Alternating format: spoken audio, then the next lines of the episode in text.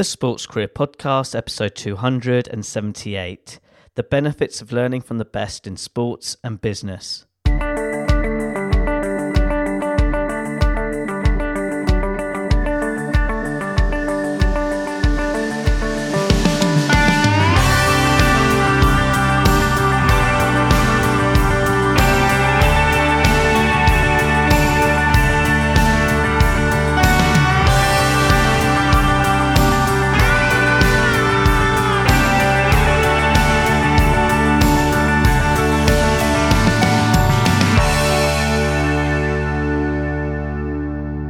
Hello Sports Achiever, and thank you for tuning in to another episode of the Sports Career Podcast. I'm your host Ed Bowers.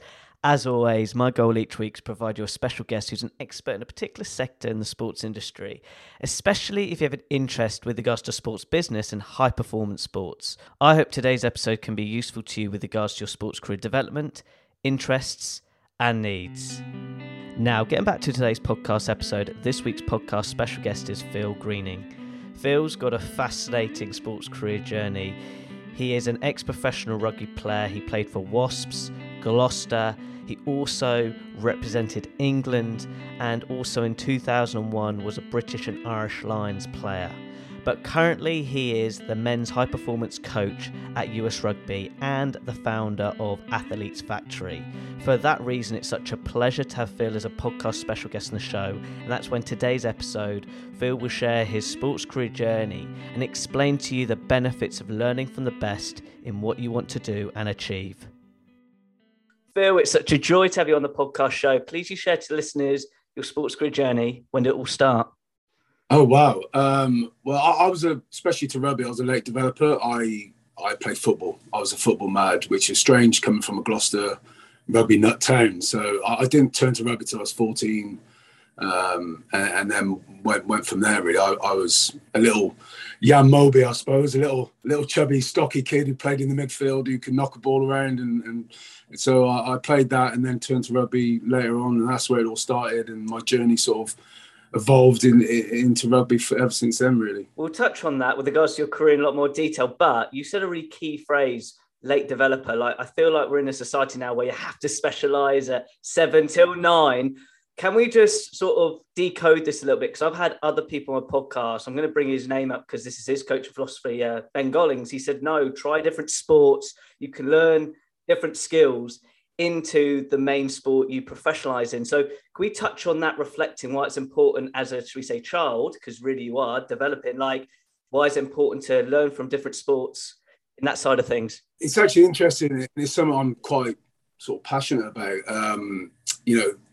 The way especially sport goes, and you look at football's it's very much picking up kids at 5 and 6, you know, and that's ridiculous. You know, for me it's, and rugby's slightly going into that, you know, it's more of a 12, 13 where they have cut off and they make decisions on players then, and that seems madness to me. And I'm a big believer in trying every different sort of sport you can, because it all links and it does interlink. And I'm the 10,000 hours theory, you know, there's that, but there's actually 10,000 hours of doing different aspects of sports that go into the one bit of sport that you will end up doing. So it's a multiple facets thing that you need to do to be specialised in a sport. So you look at, you know, I remember reading about, you know, Federer and Tiger Woods, totally different. Federer was a football player and got in other sports, loads of other sports, really late developed, didn't get into tennis till late.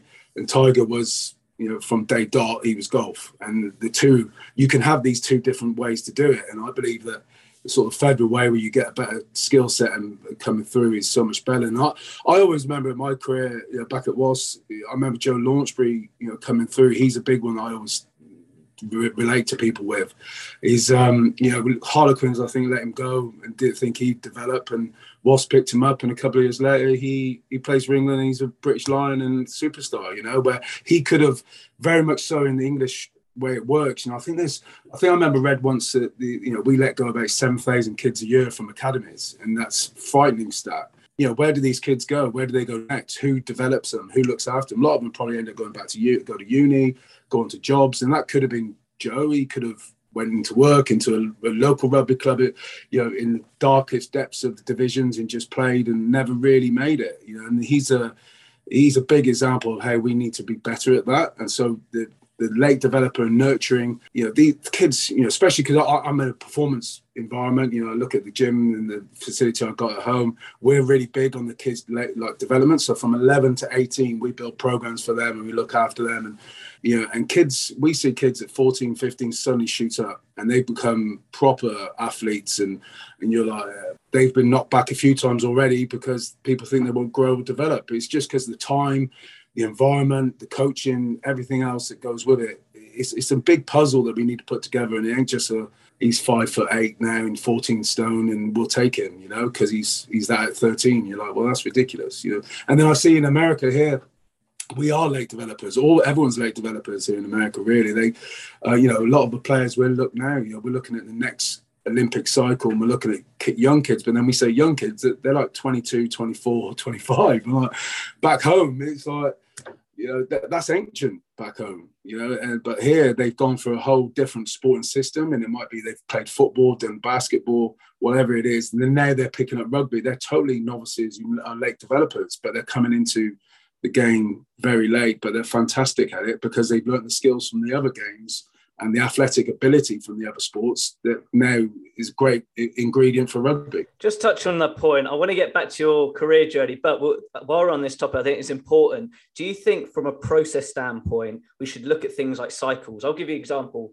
I was a late developer in the classroom. It was only from, I would say, 17 to I didn't do it till I was 29. But no, I say this just because I looked at it as a 5-year cycle at a certain school that then got me to Durham. If you told me that at 12, people say, have a laugh. Like, exactly. So, but is that from a coach perspective, maybe program perspective, look at things as cycles, like a business plan is a cycle. Is that the framework? Is that how you would look at it? Yeah, I think so. And we look at micro cycles, macro cycles, and it's building all those little bit pieces in that timeline, you know, and it's super important, you know, the individualized programming, again, because not everyone fits one pigeonhole, you know, and you can't do that as a coach, and you can't do it as an S&C coach trying to develop these individuals. You know, everyone has to have these micro cycles and go through it and put, you know, the bigger picture, yes, but we have to take these little steps towards it. And it's no different. I think what you're referring to is, you know, the development of young rugby players or athletes. It is about that. And it, you know, the cutoff point, you'll get there, you know, later on, 18, 19, 20. They're not fully grown really till then. So, you know, I was talking yesterday, I forgot the guy's name. He's an All Black, plays in the centre for the All Blacks. Me and our S&C guy was talking about him yesterday because he was kicked out of academies in New Zealand, never really got anywhere. He got brought into the sevens in New Zealand. Didn't really, you know, they thought he was skillful and were going to make it. He then went from back row to centre, and then Crusaders picked him up and developed him. And next, you know, boom, he's gone to like best player. Now he's an All Black, and he's just gone like that. But he was 20 odd when that sort of happened, you know. So it happens a lot, and I think, you know, and I say a bit of my passion is about, where do these kids go? When I found out that these kids get let away in the academies, it's like, well, like, I know we're trying to develop some in my place in Chester. You know, hey, can I pick up these players from, say, Sale or anyone else that want to come and develop, and I'll coach them in that and build them up for a few years and then send them back into the system. You know, and that's something we want to do at our place, and I think that's something that's missing, really. Is it in a way people first, then results? Meaning, from if the player doesn't make it in the team, it's all about the people. Yeah, and it's 100% it is. And you got to have that holistic approach, you know, and it's got to be, you know, and a lot of it reflects on the coaches as well. You know, the coaches you get and the people around you, the environment, you know, we work on here, you know, there's something that we've sort of developed about teams, you know, and it's toughness. So that's the mental aspect, the physical aspect, you know, how tough can this individual, can we create that toughness? You know, it's about efforts. You know, we work a lot on repeated high intensity efforts or habits, the little efforts every day that build up to become, you know, the person or the player you want to be. You know, there's attitude. So, you know, how your attitude is. Are you always open to learning, exploring? Or do you come every day with, you know, a good attitude at work? You know, the motivation, the environment, you know, the people around you. Are you motivated? Is that environment motivated for you to be the best you can? And then you know, it's the selfless leaders. So it could be your captain, your leader. It could be us as coaches. is your leader and the people you're looking up to and following selfless themselves? You know, are they doing the right things and doing the selfless things that put the team first? You know, is that habit that comes in? So all those little things that we build in is part of that journey. And I don't think you can do that when you're 14, 15. I don't think you can see that, you know, that it all comes from what's given you within the environment, really. Absolutely. And we've got to go back to your environment, because when you just started, because I need to decode this a bit. When was that decision then when you went, right, football wasn't working, but you got into rugby, and just paint that path? I know you're chuckling, but this must be a heck of a path. It's funny, and it's a funny story. It's going to sound... I do tell... I don't think I've ever told this publicly, but like, the reason... Oh, God, I'm going to have to say it because it's a bit of banter anyway. But, like, you know, the reason I left football was because of having a cheeky little beer and the girls from school turn up at the rugby club, if I'm honest. Because rugby, like, the social aspect of rugby turned me to rugby. So I was on Swindon Town School books. So I was quite a budding footballer, I suppose. But I was too big and chunky, I suppose, to ever make it. But, you know, I play, and football's very cold, right? So it's very individualised. It's a bit like American football. Everyone thinks it's a team sport, but oh my God, it's so individualised. No one really cares about the people around them, really. And I think that's what some of the good football coaches, I've been lucky enough to experience, like your Klopps and the Mourinhos, you know, especially Klopp, is creating that team environment that you care about everyone else and it's not about you anymore, you know, where football is actually like that. And American football here is extremely like that. It's all about stats and what I do. I don't care what you do. I respect me. But anyway, so that's no joke to my story. But football, you know, I played on Saturday. Never had a ground or a change room. We just went to pitches and away games we played, and I got in the car with my dad, and that was it. And then my school was a football school, but we started a bit of rugby. All my mates I grew up with all played rugby. I was just football. And then I started taking up football on a Sunday, following my mates. So Sunday morning, I do Saturday football. Sunday morning would be rugby, and then my dad would have to take me in the afternoon to either Swindon Town or Gloucester City, whoever I was playing for, were off, like, you know. And then we'd play the game. There was no clubhouse or anything, no interaction. I'd just get back in the car, my dad take me home. And when I got to like 14 or 15, of course, the girls from school would be going down to the rugby club because we'd be hanging out, you know, or the dads would bring their daughters down. It was a community, you know. And so a lot of my mates were obviously playing pool with the girls, and you know, might be having a little cheeky shandy or a bit of a kiss and a cuddle out behind the clubhouse, you know. I'm like, well, I miss it. I want to go back there. So I go, Dad, take me back to the rugby club. And of course, my dad was happy because he'd go and having a pint and, you know, go back at lunchtime. And, you know, so we go back, and it was that social aspect and the people at the rugby club that made it special, that I wanted to be there, not the rugby, if that makes sense. So it was that part. It does. It does, because really quickly, just you're bringing vibes. I don't know if you've been to Sunbury, the old Sunbury, London Irish. Yeah. I started there when I was a kid playing mini rugby, so I get the vibes of that community of what it's all about. Dads have fun in the bar. We're playing pool, having a few chips on the side, and then playing rugby as well. So, so I get it. So when you say I understand, I definitely do from my childhood. And this is the days like Conor O'Shea. God, we're bringing back some old names from the past. And Justin Bishop. So just carrying on this theme then, from you individually, when was the moment going, this is what I want to do as a career? Because I do believe decisions, you know, direct us to what we want to do. So can you, I know you had the social aspect to rugby, but when was, like, actually playing wise, this was going to be a next dedication? So, yeah. I think it was never a job thought ever. You know, I never thought I want this. And of course it wasn't really, you know, it's just turning pro, I suppose, then. But it was me breaking through into, you know, the England schools a year young, and especially for my school, because my school was the naughty school that if you got expelled, you got sent there.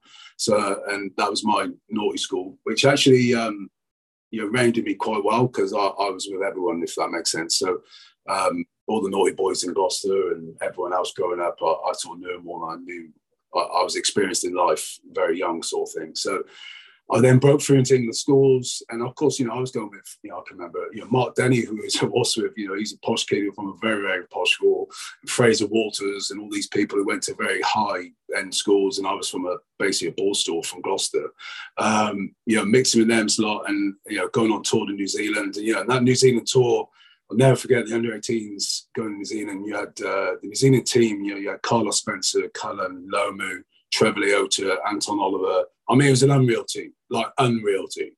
You know, and I think the only ones who broke through from our team, that England team, was me, Andy Blythe got in the Premiership, Mark Denny played, Fraser. So there's only a handful of us, you know, but that New Zealand team was unreal. And they beat us 55-0, I think it was, or 55-5 it was. But coming back from that, then Gloucester was really serious about me, and I started then playing the Colts. I was only 17, started playing the Colts, and then I played, and then it was like, wow, this is actually a cool thing. And I think after that tour and me playing for Gloucester, making my debut for Gloucester, I was like, well, this is actually what I want to do. And it was, I mean, it was such a shoot from nothing to suddenly being playing at King's Home in front of the Shed at like 17, 18. It's mind blowing. So it was like, wow, this is special. I want to be involved in this. And that was when I really got my head around rugby and wanted to do it.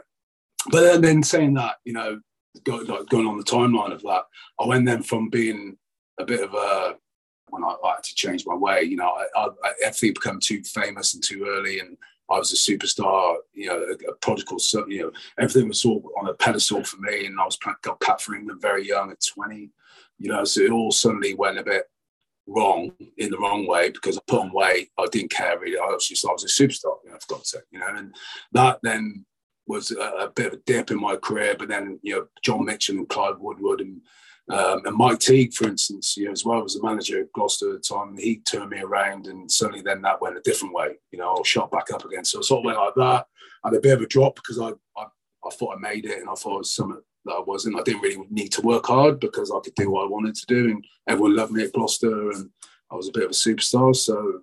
Well, you know, I was a bit of an idiot, to be fair, when I look back, you know. But that's part of learning, and just for any young athletes listening, 100%. Just listening 100%. To this, if you don't mind me saying this question, like, how important is it to stay grounded despite being around you?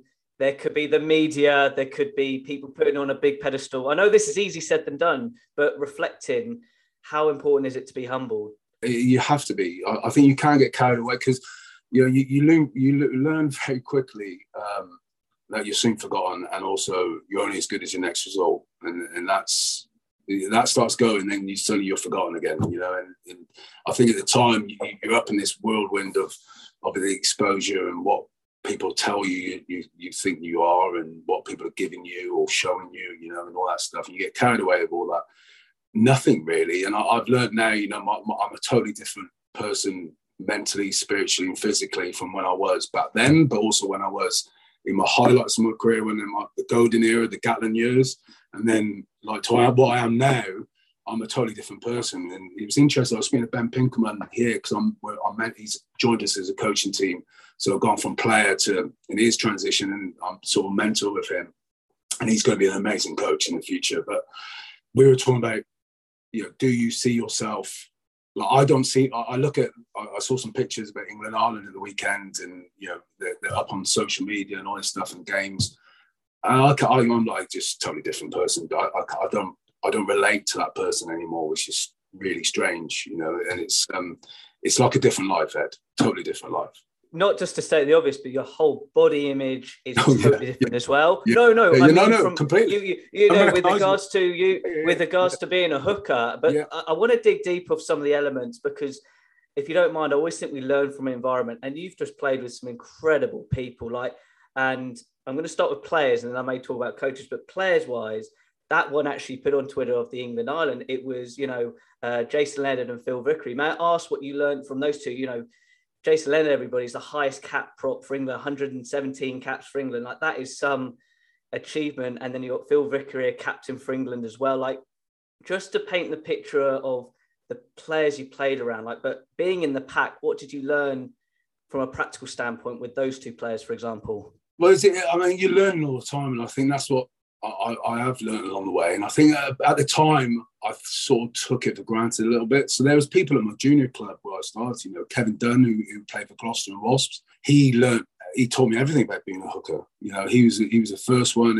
And Kev was amazing, really, because I was taking his position. I actually moved him away from Gloucester and he went to Wasps. And then I followed him to Wasps. I sort of like, I tracked him down wherever he went, but I was a threat to him, but I was never come across that way. Kev was very open and very like, mate, you're going to be brilliant. You need to do this. This is what I've learned. This is what I've learned from playing for Gloucester, and this is what I've done. And Kev was amazing as a mentor for me.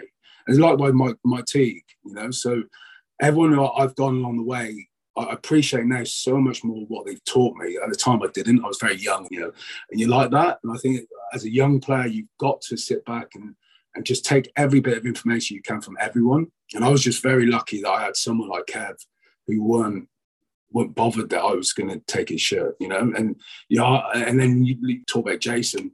I'll never forget my debut for Gloucester against Harlequins against Brian Moore. It's Brian Moore's last game. So me and Brian's actually come really close up because of this, I think, over the years. And it was his last game, my first game for Gloucester, and I took one against the head. We had a fight the first scrum, and that was more Mike Teague's fault because Mike Teague was captain at the time, and he said to me, if you don't bang Brian Moore after the first scrum, I'm going to bang you yourself. And I'm like a 17-18-year-old kid going, well, I don't really want to fight Mike Teague. He's a big lump, and he's like, sod it, I'll have a go. And, like, you know, first scrum hit Morrow, then just grabbed it. Everyone kicks off above me. And the shed then just went nuts, going green. And that was made me. But it was just because I didn't want to fight Mike Teague, if I'm honest. That game then, Morrow, I'll never forget, him and Jason come in after the game, 2 pints, and just went, well, you know, brilliant game today, you know, welcome to the crew sort of thing. And we had beers, and I was like, you know, my dad then gave me 50 quid and said, I'll see you tomorrow, son, and off you go sort of thing. And, you know, me and Jason then hit off, and then I think, you know, a year or two later, I'm getting capped next to Jason, you know, and it's surreal. And Jason, from then, you know, we've always been close because we're front row, and obviously, but his professionalism and his way he conducts himself around people is amazing, like just amazing. You know, he's got a heart as big as an elephant, and he's got time for everyone. And that was always a big thing for me. But also the attention to detail of what he does quietly, you never know. But if you knew Jason, around Jason, you see his little things he does. Actually, the attention to detail to master his craft was unbelievable. And the robustness of him, the way he trained and looked after himself. But he also was so sociable. You know, he's that guy that everyone wants to have a pint with, and he loved to have a pint. So, yeah, I can remember, you know, being took away on a Thursday night with the England, when I first got into the England team, that was with Will Carling and all them, like when I was just getting into the training camp, I didn't want to catch yet. And they take me for a beer on a Thursday night sort of thing, you know, and that was Jace. But then Friday, he'd be fresh as a daisy and he'd do his thing. So all over the time, you know, technically I learned from him, mentally I learned from resilience, I learned from him, like everything, you know. And then, you know, Vix, I grew up with Vix. Vix, he started his career with me as a schoolboy for England. So it's me, Trevor Woodman and Phil Vickery. So we were the England front row, the England schools front row. And, you know, Phil... I persuaded him to come to Gloucester with me because I was already broke through by then. I got him to come. He didn't really make it. At one time he was going to quit. You know, he was done. And I persuaded him to come and move back up. He missed Cornwall, missed his family and farm. And he actually lived with my mum and dad. I moved out. And he moved in with my mum and dad. And they, you know, they housed him and looked after him. And then he persevered and Phil broke through. But he would have went back to the farm and never played if we did all persuade him to have a crack. Same with Trevor Woodman, exactly the same.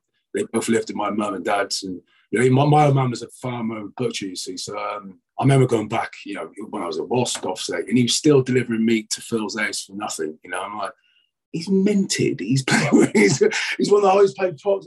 Why are you still giving him meat? He's like, I was feeling it. I'm like, Jesus. So like, they, you know, my family, my mum and dad looked after them too, like amazingly. And Phil broke through, and Phil was just, again, just like me and him learnt off Jace, and then Phil just become a carbon copy of Jace, really. And, you know, you've got to take the lessons from not only the people around you, but, you know, the people you play with. Just keep an open mind to what they do. And I've always been a big believer. I remember Mike Teague telling me, you know, if you want to be a champion, you got to emanate champions. You know, so he was always like, you need to do this, you need to follow this guy, you need to, you know, look what he does. And I think that's always been a message. And I say it now still to the boys here now, you know, some of the young kids we've got here now. What are the best players in the world doing? What do they do? I say to my son, you know, he loves Cristiano Ronaldo. I was like, well, it couldn't be any better, because like I go, well, Cristiano Ronaldo don't drink sugary drinks, and he don't do this, and look at what he does. And so my son's all over it now. But that, you know, so you've got to look at and emulate the winners to become a winner. I think that's a big thing. Just on that point, I want to bring in this aspect, because being a British and Irish Lion is always significant when I watch documentaries. I'd love to hear your thoughts of how you got in at 2001, because before this call, I was looking at the list of players and I'm like, Ronan O'Gara, Johnny Wilkinson, captain was Martin Johnson, you know, just the list goes on. And I'm going, wow, what just a room in that change room where you can learn from. And they can learn from you, by the way. Don't think it's, but I'm really curious of what you learned the most from that tour. Bearing in mind, this was sort of 2 years before winning the World Cup. So really that, you know, sorry, another one. They'll just so Will Greenwood was another player in the centres. This list goes on, everybody. So I'm just curious of what you learned from that experience and why is it so special, this British and Irish Lions aspect of the game.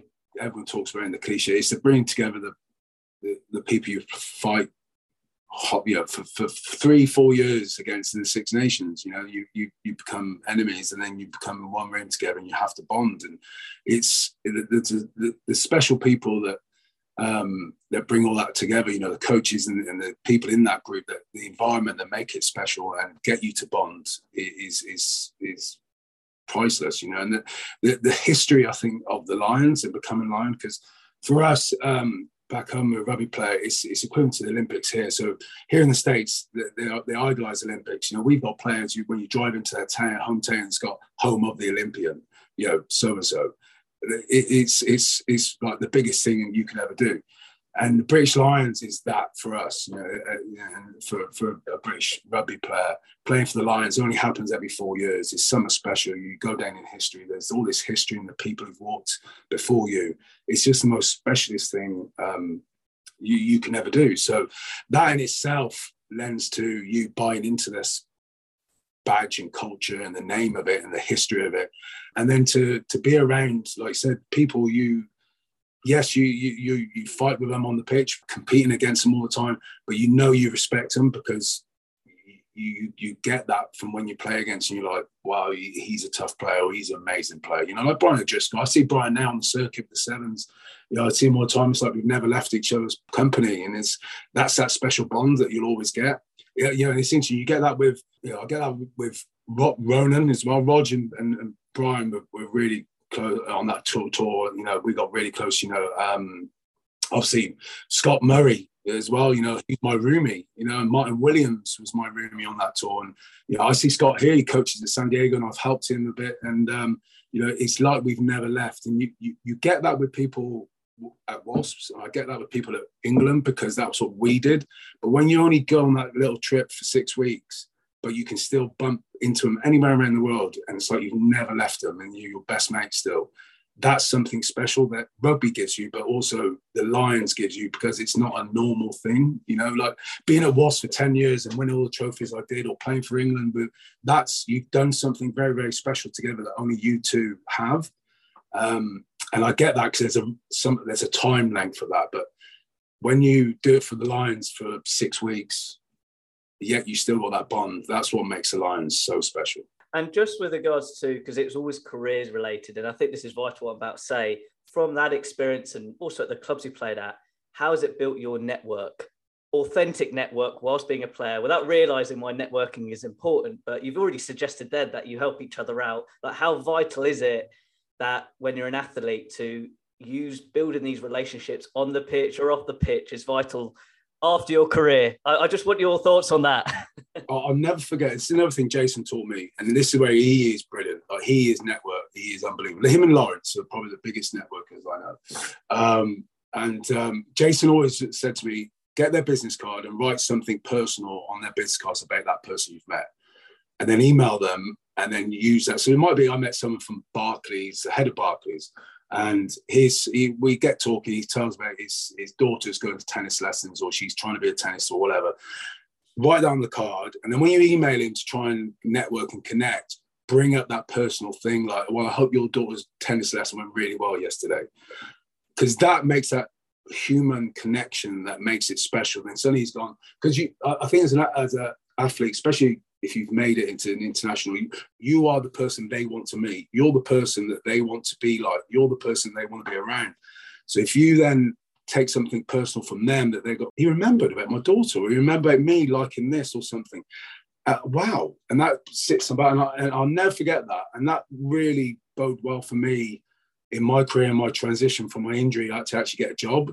And that helped me immensely, you know. And Jason was, you know, saying, you know, text yourself when funds come out, you know, go to the toilet and text yourself the details about that person, something personal that you can go back to. And that, I always learned that. And then building that network, you know, it's not just like, you know, the boys I played with that you can go and knock on their door. It's actually businessmen I still now go to. There's people like, you know, Ian Axe, who was Barclays, you know, he massive hedge fund. And there's Barry Lewis, who's head of Credit Suisse, who I become really good friends with when I moved to Singapore and worked for Standard Chartered Bank. You know, Mike Reese, who was my guy who gave me my first job, who was the CEO of Standard Chartered Bank, and Mervyn Davies, who was the chairman. You know, all these people I still can lean to and go to because of that relationship I built with them through this sort of networking and having that humble communication and connection. You know, a dear friend of mine who's still now heavily involved in my life, John Spence, who owns Karma Resorts, who was a sponsor of England back in the day. And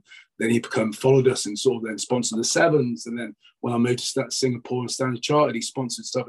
He's always been a part of my life and he supports my family. And so I think as a player and, you know, if you feel fortunate to get as high as you can in your sport, you've got to leverage and understand your position in it and how you can actually get so much benefit in relationships that will not only hold you right now, but for your career and life post rugby. And that's, I always speak to young players constantly. So like, oh, we've got an event, have we? Another sponsor. Like, you will never know who you're sitting next to and who you can influence your rest of your life. Because this shit you're doing now, it ain't going to last forever. Because you got to do something else. And you need to have that approach of should be always learning, always trying to better yourself and think about what am I going to do when my career finishes. You know, I never did that. The only course I ever went on was penicillin. You know, that was it. You know, I only had a course of antibiotics. I come away at school with nothing. And then I picked up all my stuff at 29 when my career was over. And Craig White pushed me into S&C and coaching, and Mike Friday, who I work with now, pushed me into coaching. And I started picking up my education from that, and I got my degree and my diplomas. I constantly got into nutrition and S&C as well as everything else. Everything was 29 plus, and it had to be linked to what I wanted to do as a career. But I wish I'd have done that during my career and made it a lot more easier for myself. Okay, we're going to touch on this really shortly with the S&C, because I want another theme I want to talk about. I didn't realise this till writing some notes today. You've been coached by Sir Graham Henley with regards to the Lions, Sir Clive Woodward for England, and Warren Gatland at Wasps. I'm like, wow, like to, and John Mitchell. Of course, John Mitchell. Like, I'm just thinking, not many players can just be in a team environment with coaches. And I'm just putting you on the spot here with all those four coaches, how they've developed you as a coach without consciously realizing this when you're in that dressing room. I'm really curious. No, 100%. And I do reflect and think, hey, look, I have been to go through those four, you know, coaches, you know, and John Mitchell and Andy Robinson as well. It's taught me a lot. And I'll reflect on the story about Andy. But those four were incredible. I think Clive, I'll go through it. No, Graham Henry to start with was, like, he opened my eyes to details and planning. You know, he was very meticulous on that. And also the connection, human connection with the player was so important. He was brilliant at that. Same with Blackie. Unfortunately, you know, Blackie passed away, but he was immense. So he taught me a lot. So again, he's another amazing person. You know, it wasn't just a coach. He was the S&C boy underneath. Because I think this is, as an S&C, I say this to people now, I say it to people, the PTs that work at my place, the connection you have with the individual is huge. You know, the S&C boy usually, you know, take it here, they're the first person that player sees in that day. So you need to have the energy and the connection with them to make that day good, and you're going to get something that day. If you don't do that and have a human connection with that person, as soon as they walk through the door, you're not going to get the best out of them that day. And you're so important to us as coaches. So like, you know, so if you're in the business, say, you know, you've got the manager and the CEO, if that manager doesn't have a connection, you're not going to, that CEO ain't going to benefit from that team below him, because that person hasn't connected and had that real energy for that person to deliver their work. So they're the first person you see, they're the agony aunt, they're the person you have to push, they're the person that the player hates at times, and the person loves. And so that team of coaches is so special. So the guys underneath was always special. So Graham Henry was really good about that connection. Clive, I think I've reflected on Clive. I think at the time I didn't realise how brilliant he was. And I think as a coach, and when I look back at this stuff, and I've took stuff from him, sort of re-engineered it or put it into my way or connected it to what Warren Gatland did, it's become really a powerful tool for me. But I don't think I appreciated Clive at the time. And I see him, when I bump into him now, I think we've got a better bond than we ever did as a player-coach. The big one that sticks out for me is Gats. Gatland was, he still is, I could call him now and he'll do anything for me and I'll do anything for him. And his man management, the way he, again, bonds you as a, I'll run through doors. If you come and ask me to run through a door now, I'll do it all day long. And I always will do. Same with Martin Johnson. So there's people in your life that you're leaders that you've connected with that you would do. And Lawrence as well, obviously. But that's his man management and his attention to detail. But just being a bloody good human, was the first thing that actually taught me to be a good person first. And that was really important. His understanding and how to look after players, when to put an arm around them, when to push them, when to let them off. And he is also the first person that made me understand about management and leadership. So he sort of said, he'd always trust Craig White. So he put all his trust into Craig White, and he still is a massive influence on my life as well. So very lucky to have Craig and Paul Strigan, the two best S&C probably in the world. He would go, well, if Craig says we're not training today or you're not training, I'll trust Craig. He wasn't a coach that went, well, I want him on a pitch, or I want to do this.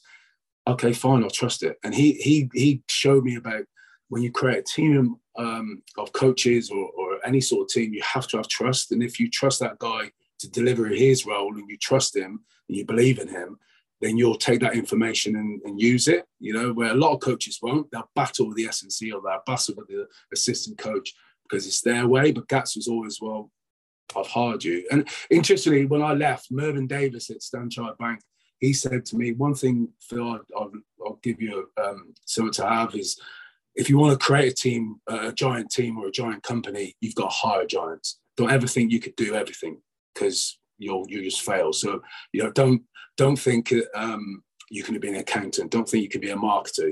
Go hire the best and you'll become the best. Let them do their stuff. Trust them.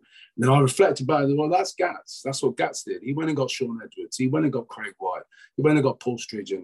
He got all these people and he just let them go. And Gats didn't do much. He really did, and they created leaders within that. So the players were leaders. We'd run everything, and he'd just be there and just oversee it, make sure everything's all right. And then he just connected everything together. And that was I think, as a coach and the influence now, and in business, I've done that at Athlete Factory, exactly the same. I've hired Ryan Gibney, who worked under Craig.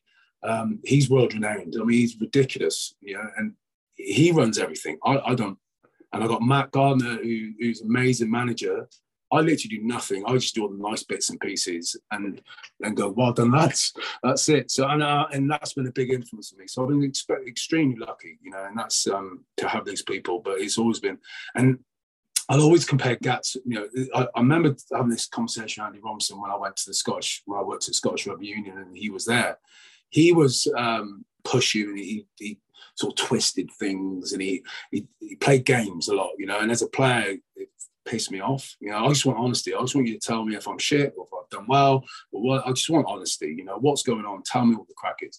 And Andy didn't really connect with players like that, and he played mind games. And I'll always, remember.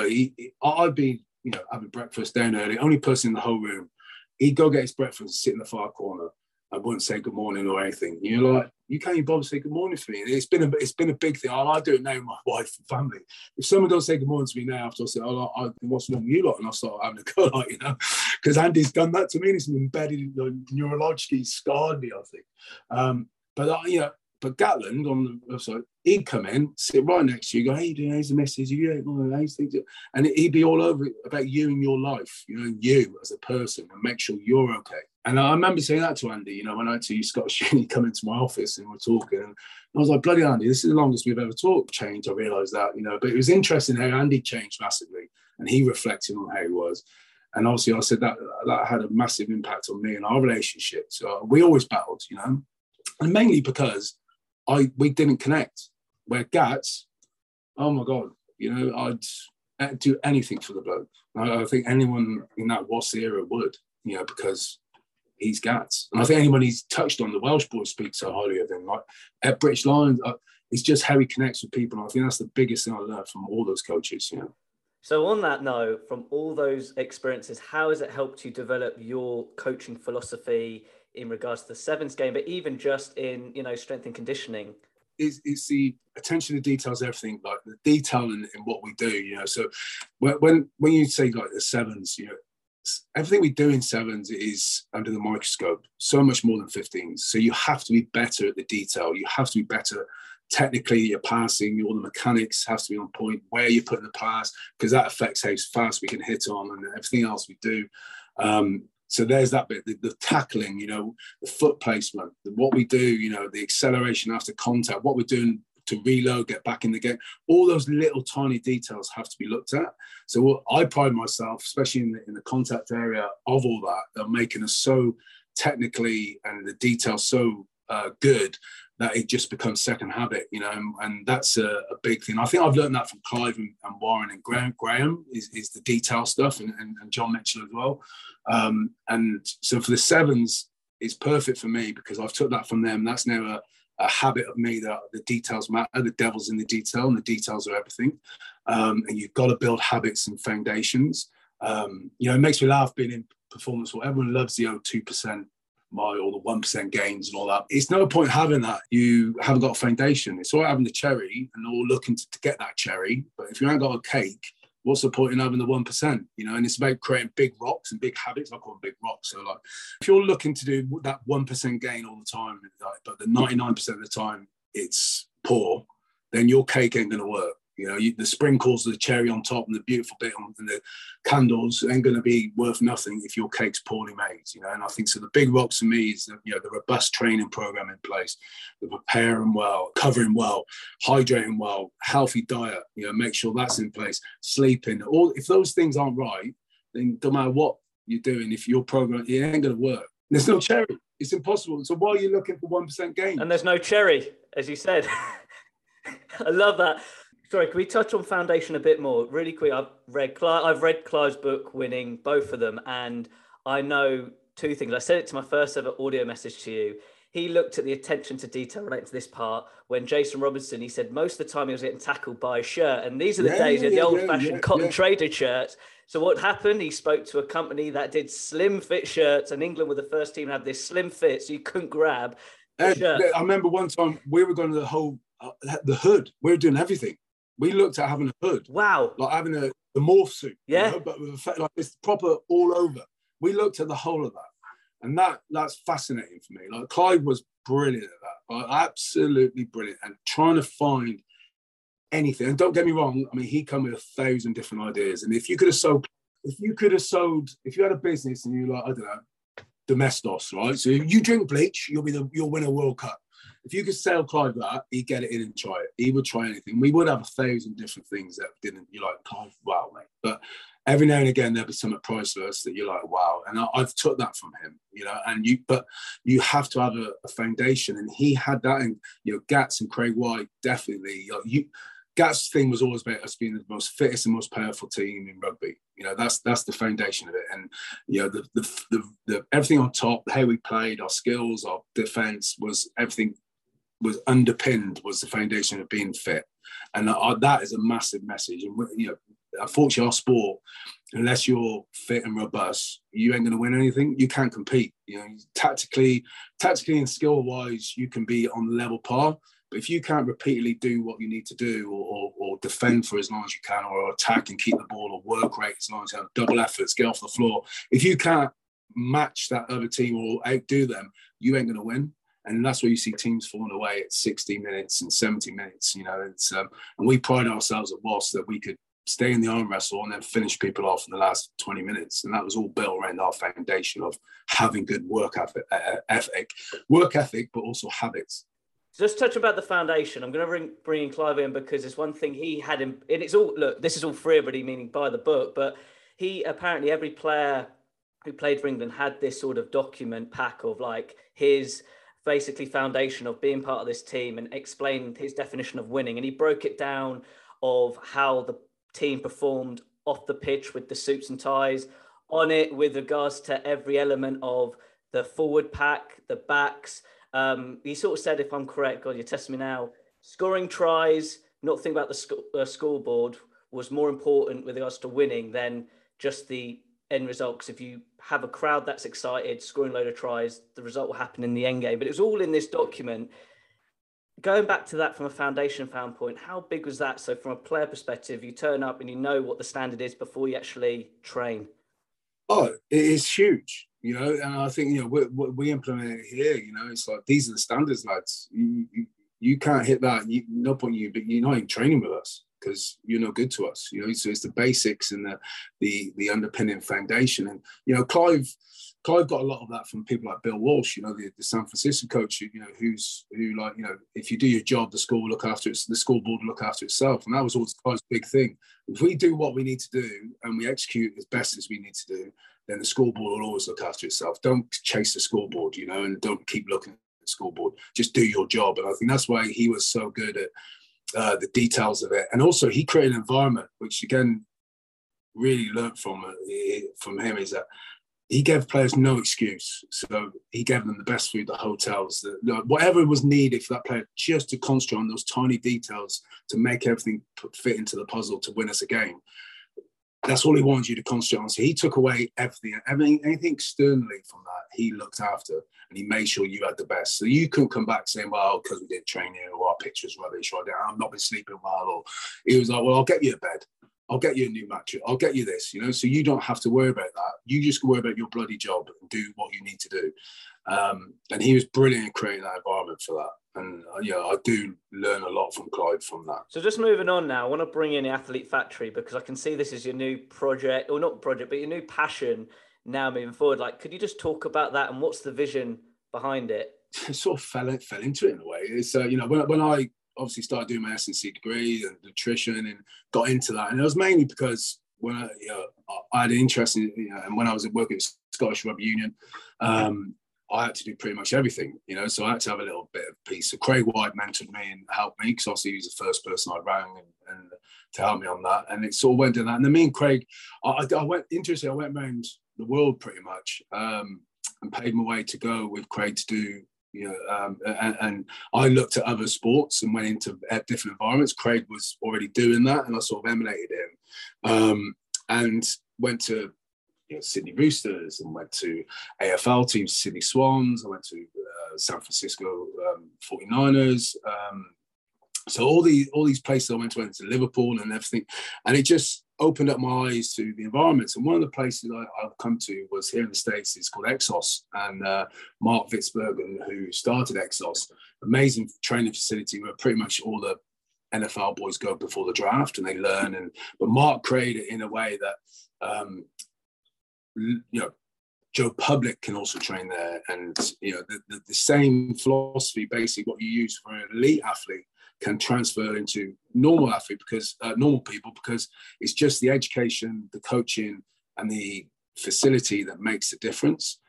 And why can't people train like this? You know, it's the human body's a human body, and that I was like, and I was just thought like, there's nothing like that in England. There's just the standard gyms, and the only good gyms I've never been to. You know, I've never been a member of a gym really, you know. But they're all token gyms in a way. They're not a performance gym, and they're not like, you know, the gym we created at Wasp, or you know England had, or I've seen in other major sports. And why can't people have environments like that? So Craig was like, well, let's start. Why don't you start something? And I was like, well, I'll start a business then. So me being me, just chucked everything into it. And Craig helped develop it, and the philosophy of it. And Craig still, you know, helps me with it now. But he sort of grew the idea with me. And then Ryan Gibney, who was mentoring under Craig, who worked with Georgia for 2 World Cups and Wales and Warrington Wolves, you know, he then came aboard. And I think when we had a bump in professional sport, things change up top and you get kicked out, and that's pro sport. And Ryan had the same and he was sick and tired of that, and we decided to do the business. And I went, right, me being me, all in, sold the house, put all my funds and everything I got into building the business and building the facility, which I now understand is an easier way to do it. But literally chucked it all in, built from scratch. We built a facility from a wasteland. You know, I wanted to emulate Exos and bring the elite performance and coaching and mindset to everyone. And that's how it sort of started. And it's sharing that knowledge of elite sport, of what who we've worked with over, you know, hundreds of years, really combined between me, Craig and Ryan and everyone else, and Ollie Jenner, who is a British triathlete who works with us, all that experience to the general public, because it is, the human body only trains in one way. So it's the coaching, the programming and the equipment that makes the biggest difference. And that's where we are now with it. And now we're growing, you know, I've got, we've got these other sort of three bits to the after. So it's train, build and learn. So obviously training, so you can come and train at our facilities using our app and our programming. And that's where we're different. We offer people, we treat people like a professional athlete. So if you're, you come and join us, you'll have a full screening. Down to all movement screens, so we can see, you know, if your range of your shoulders poor, then obviously we shouldn't be prescribing you overhead press because it's going to damage your shoulders. So we have to fix that first. So no different to what we do with a player. So that member will get that. They'll then get a program built on our training app that tracks everything. You know, it's linked to MyFitnessPal and Fitbit and all that sort of stuff. So we have everything on there, so we can track that member and their journey. So again, like we do with a player. No different. You know, we use the app here in the States, my app, you know, so the member gets that, and then, you know, they got an environment and everyone's there to train. No one's there to sit on a bike and watch TV or look in mirrors or do Instagram pics. You know, it's just everyone's in, there's a flow to the place into training their age. So they're looked after like an elite athlete, even when they're a mum who wants to lose weight, you know, after giving birth, or, you know, someone who plays five-a-side football on a Wednesday night, just, you know, 45 and just wants to lose a bit of weight and keep fit, you know, and that's, it doesn't matter what you are, we can build that for you, but we treat you like an elite athlete, and that's the sort of difference. So that's the training side.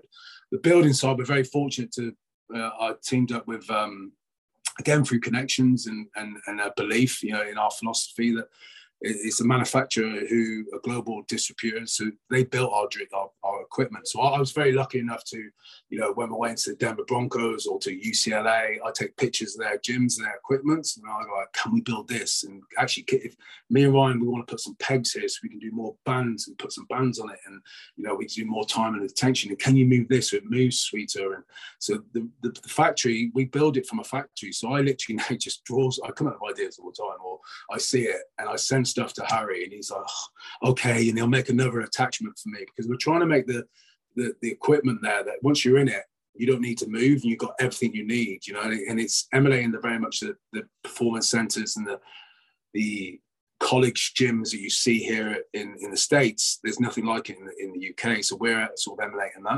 that. So we build our own equipment for various people, like we're building Wigan's creating a new gym now, so we're building all their gear for that, and I'm designing it for them. We're helping them with all the bits and pieces, you know, because we can build anything. So we're building for other people, creating kit for other people, as well as, you know, expanding our own facilities. We're opening one in Manchester, you know, we're doing a Kenilworth Rugby Club, we're teaming up with them to put a site on, a new site. So that's exciting. And then learning, so there's coach education, both PT, we're going to start our own sports academy. Actually do a BTEC course at the facility in Chester, so which goes back to your first question about youth and development. You know, I want to take those outcasts from Sales Academy or wherever, and we're gonna coach them on site, put them through there, be another academy to then supplement the academy to push back into Sale or other clubs. So we're creating that along with having a BTEC course in sports science at my facility. So that's part of the learning. So that's the learn part. And then we've got the PT courses we run. So it's train, build and learn is the three bits of the business, really. And that's really exciting and mental, really. And I'm very lucky to, again, I've created a team that, because I'm rubbish at it. I'm rubbish at business. I am rubbish at business, but I'm quite good at the connecting. I'm good at the creativity side of it and the performance side of it. So the gym floor is sort of my bit. the office is Matt's and Harry. You know, I've created a team. Again, if you go back to what Warren taught me and Mervyn Davies at the bank, I've just gone and got the best people involved to go and run with it. And I just do the nice things and use my influence as much as I can to make the business work. But they do all the nitty gritty and make the business work, if that makes sense. Well, I've got a big smile. I love how this whole conversation is circulated to the first point of like player development. Look, what a conversation. I feel like we're at a great stage where I'd like to finish with an inspiration one. And you've provided bags of examples, bags of like your experiences, which I'm super grateful that you shared. But what three qualities would you give to the listener who really want to pursue a career in this sports industry? You know, specifically, like you've talked about stuff of how things are in the sports world already. But if you had to sum it up, like what would be your three qualities you would share with them so they can put it into practice with regards to their development? Mate, learn. Go and learn.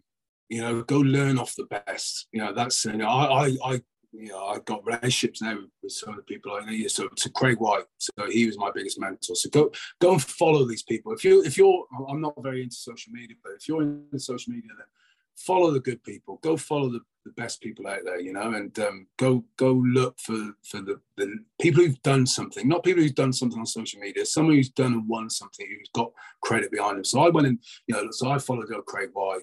I went and saw Dan Baker, who's a world-renowned strength conditioning guy. You know, obviously Ryan's helped me a hell of a lot. Tim Gabbett, he is an unbelievable human and he's an unbelievable practitioner. Yeah, go and learn off these people. I follow Tim now. You know, I'm on a. He writes loads of papers, and I get that all the time. Some of the papers he puts out there on the research he does. I learn a lot of him. There's Alison McCall on team building and culture. And I love how he's a top bloke. We touched base here loads of times. I think he's doing some talks in the UK in April, I think, and he's going to come to my place and we'll catch up. And, you know, so go learn off these people, build connections with these people. And that's the biggest thing. Be open to learning, because you never know the things that come back. You know, there's things I went to judo, just to have a look, and everyone is quite funny because everyone looks at wrestling and how it can relate to contact. It's so different. There's bits, but there's not a lot that relates to rugby, so people do confuse that a bit. But I went to judo, and there's one bit that I watched, and they were doing throws, pressing these throws, and the guys were sharing numbers, and I was like, what's that? I don't get that. What are they doing? And they're going 1, 3. And I asked the coach, he said, oh, well, what we do here, we don't, it's not just me telling them externally, they're feeling what a good throw looks like. So they'll say 1 was good, 2's average, 3's rubbish.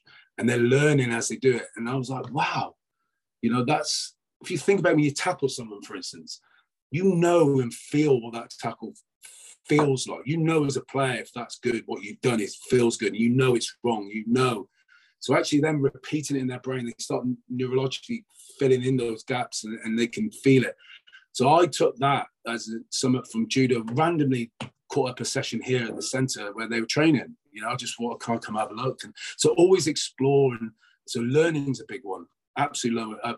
You know, the other one would be probably, you know, be humble. You know, be humble. And I think the other one I find has helped me massively is get a routine yourself and have wellness in yourself and be comfortable within yourself to then be able to be open and be humble and go and learn. I think that's a big one. You know, I've got a big routine and, you know, I'm well into, you know, everything from, well, for instance, in the morning I'll get up, I'll do my Wim Hof breathing. I'll have a cold shower and then I'll do the high five habit.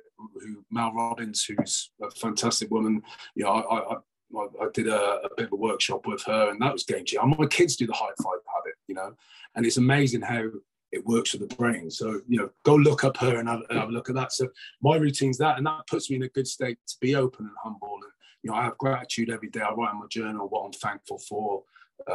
All this sort of stuff, I think, helps you become open up to these opportunities. So I believe that if you feel comfortable in yourself and in your wellness, you looked after your body, these opportunities, and you become open, and the opportunities come to you, learning comes to you. And I think we learn every day. So, you know, learning, being humble, and then look after yourself, I think would be the three things. Because I think within this sport, especially in our sport, And if you want to get into professional sport, be it playing or it's a tough business. And I think you've got to be comfortable, and you've got to be comfortable being uncomfortable. And I think the only way you do that is to understand and learn from people, but also learn from yourself and be comfortable within yourself to then become comfortable being uncomfortable, if that sort of makes sense. Absolutely. Look, Phil, I didn't really want this to end, but there's so much. I have to re-listen to this as well with a cup of tea and hear some of the things you said. But the one about the judo, brilliant, because it's an example of like getting that brain and body working at the same time. I love that example with regards to like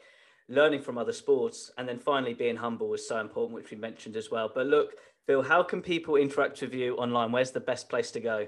Mate, Twitter, obviously the business, you know, the Athlete Factory, you know, .co.uk. Obviously, you can get me on that. But obviously, yeah, Twitter and Instagram a little bit. I try to stay off the phone, if I'm honest. But yeah, people can connect me through the business and more than anything. So the athletefactory.co.uk is probably the best place. That is great to all the listeners listening in. All those links will be on my website with regards to this podcast chat. Phil, it's been a joy chatting with you today. Thank you very much. Thank you, mate. Absolute pleasure. Wow, what an awesome podcast chat with Phil. I really do hope you enjoyed it as much as I did. And with regards to relating to today's podcast topic, I hope you got a better understanding, the benefits from learning from the best.